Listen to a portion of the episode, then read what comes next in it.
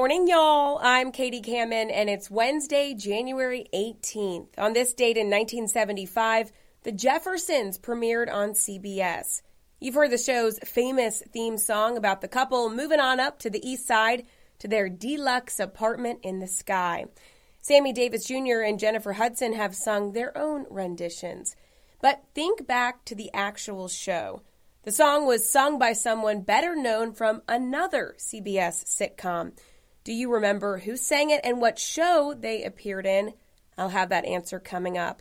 But first, let's head over to the Live 5 First Alert Weather Desk for your midweek forecast. Hey, good morning to you. Meteorologist Joey Silva starting out with some clouds and some fog this morning. Be on the lookout for that as you head out the door. Temperatures in the 50s, very mild. Be near 60, uh, about 68, 69 by lunchtime, and in the low 70s for highs this afternoon. We'll call it partly to mostly cloudy today. There will be some sunshine mixed in, especially second half of the day. Tomorrow, a small chance of a shower very late in the day on our Thursday. Most of you stay dry. Cool down a little bit. 68, mostly sunny on Friday. Cooler 60 degrees with a mix of sun and clouds Saturday. Looks like Sunday is going to be our wet day ahead with a high around 66. You're listening to Morning Y'all, your local headlines and first alert weather forecast, powered by the Low Country's news leader, Live 5 News. Now let's check in on your morning headlines. Beaufort County deputies are investigating a shooting on Lady's Island that left one man hurt. Deputies say it happened on Hazel Farms Road just after 4 yesterday afternoon. They tell us a man had one gunshot wound to his leg and was taken to the hospital. No arrests have been made. Anyone with information should call the Beaufort County Com- Communication Center. That number is there on your screen. Well, after a tip to airport police, two men are facing drug trafficking charges. This is the second drug bust at the Charleston International Airport in less than a week. Officers say they found several large suitcases of marijuana at the Charleston International Airport Monday night. According to online records from the Charleston County Jail, 22 year old Carl Days and 20 year old Tyler Davis both are facing charges of trafficking marijuana more than 10 pounds but less than 100 pounds. A report states airport police received a tip and found 25 vacuum sealed bags of, quote, illegal narcotics in a suitcase weighing 28 pounds. They say a second suitcase contained 26 vacuum sealed bags weighing 29 pounds, making for a total of 57 pounds of narcotics found, according to officials. Several cadets have been transported for treatment after a major general with the U.S. National Guard confirmed a riot at the McCrady Training Center. Officials say that riot happened yesterday afternoon at the training center in Eastover, which is just southeast of Columbia, where at risk youth are housed. Several local agencies, along with the Fort Jackson Military Police, responded. Officials have not re- yet released a motive. Well, new this morning, the Charleston County School District has fired one of its teachers after she failed to follow directions during a safety drill. Nick Reagan is standing by with the details. Good morning, Nick. What do we know about the situation right now?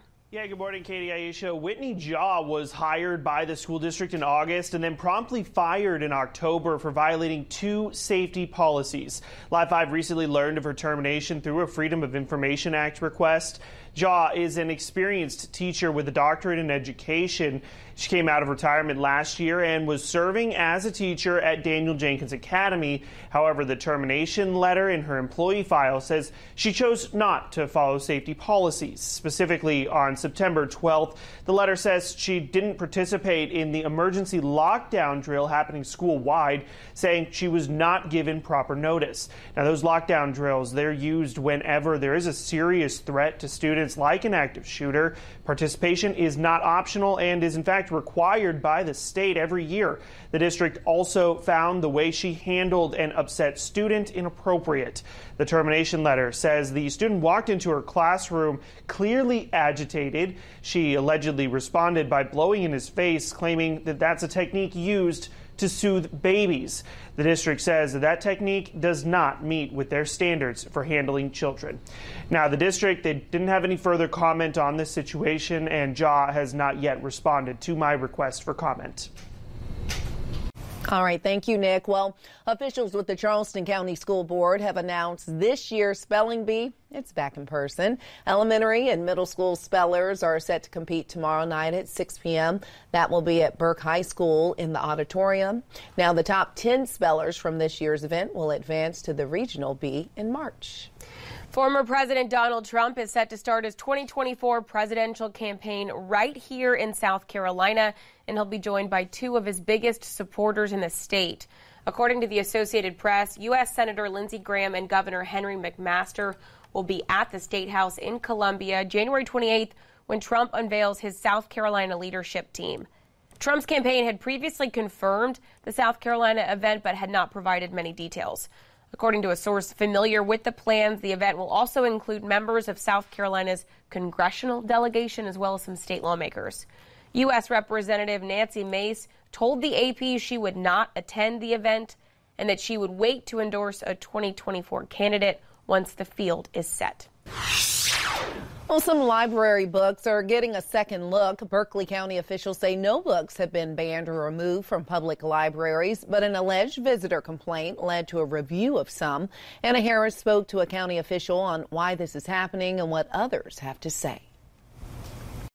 One person told me that library administration was asked to take down books last week that were listed under the 850 banned books list. He says he is concerned about the kind of content that has been temporarily removed from bookshelves.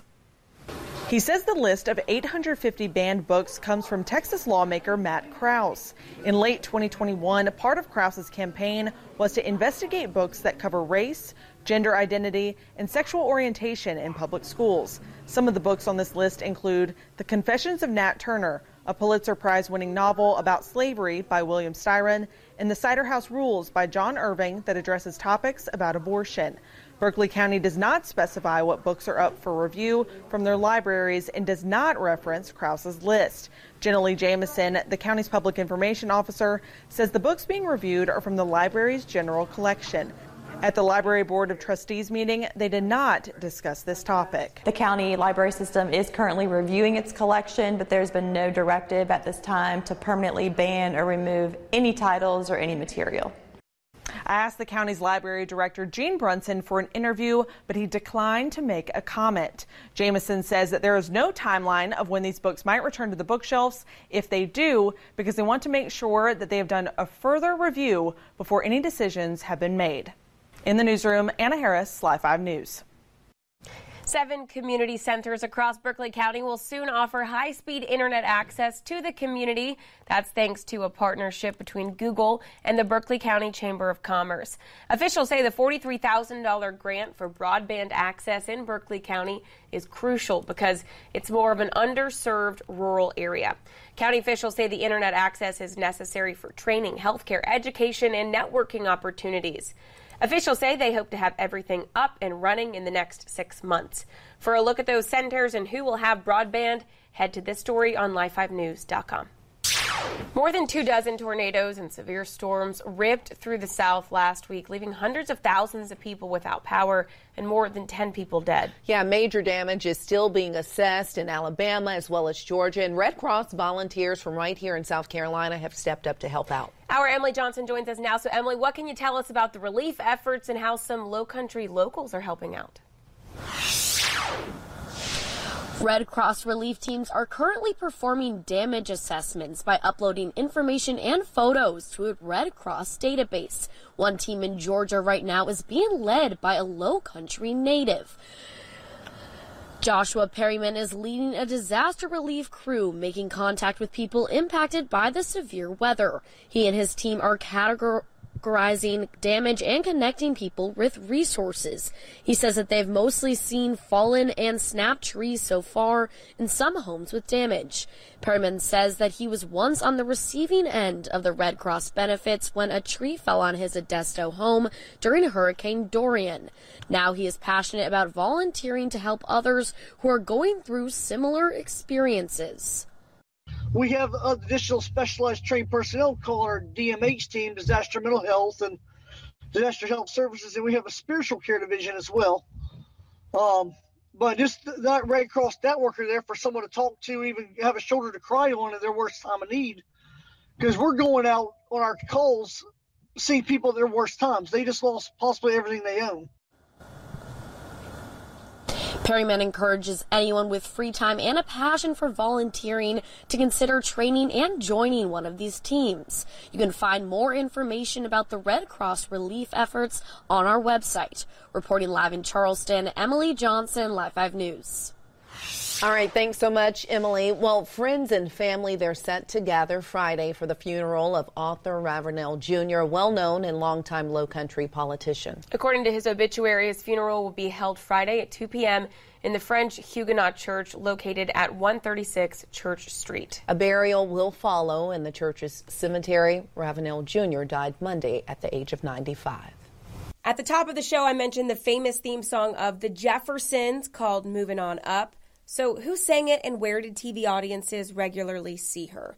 Give yourself a gold star if you remember that singer and actress. Ja'Net DuBois performed the song, and she appeared as Willona, the neighbor to the Evans family on Good Times. Sadly, she passed away in 2020 at age 74.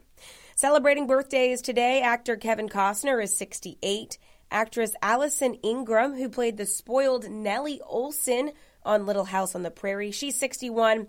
And actor Jason Segel from How I Met Your Mother is 43. Thank you for joining us for Morning Y'all, powered by Live 5 News. I'm Katie Kamin. I'll talk to you tomorrow. Thanks for listening to Morning Y'all, produced every weekday morning. You can listen and subscribe at live5news.com slash podcast and download the Live 5 News app for your mobile device. Get the latest news and weather updates 24 7 from Live 5 News, the Low Country's news leader.